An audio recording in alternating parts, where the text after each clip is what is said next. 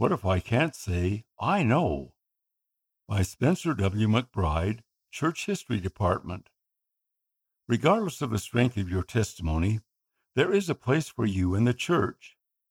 My testimony consists of two parts things that I know are true and things that I believe are true. Know and believe. I use both words when I share my testimony.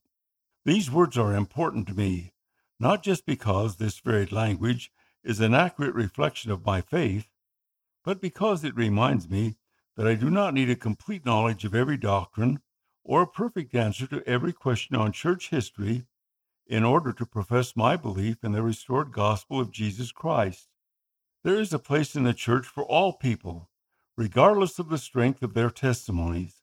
Yet some of us in the church have a tendency to compare our testimonies to those of others, particularly if we are wrestling with questions or doubts in areas where others seem to testify with certainty.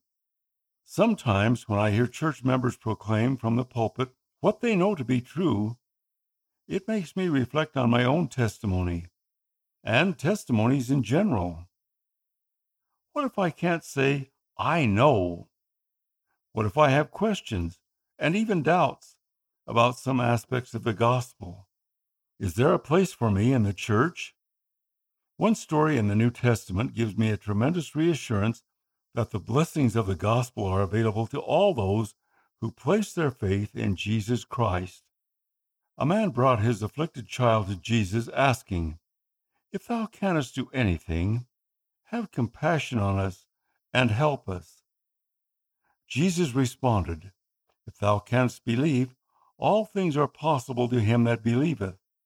This man then gave a curious response, one that indicated that his faith existed alongside a degree of unbelief. And straightway the father of the child cried out and said with tears, Lord, I believe. Help thou my unbelief. Jesus then healed the child. See Mark chapter 9, verses 14 through 27.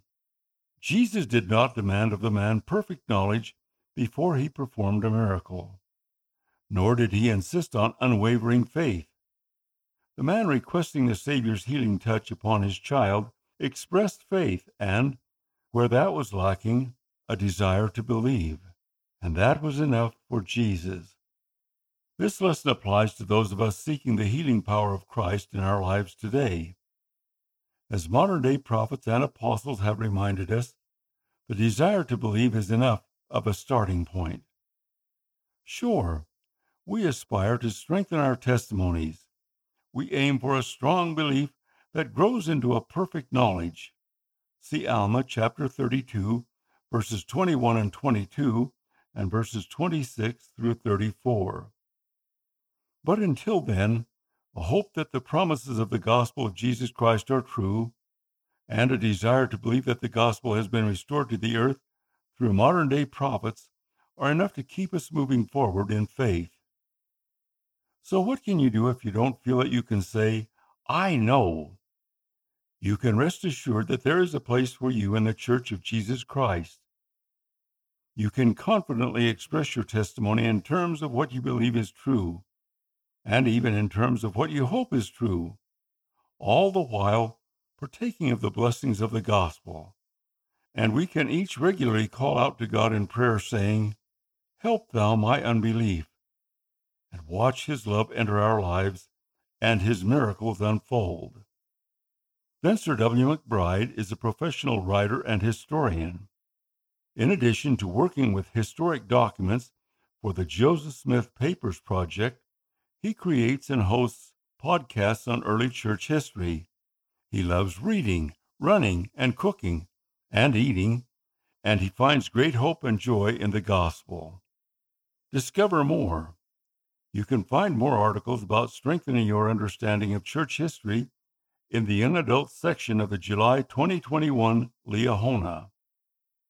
Check out YA Weekly, located in the Young Adults section under Audiences in Gospel Library, for new, inspiring content for young adults each week.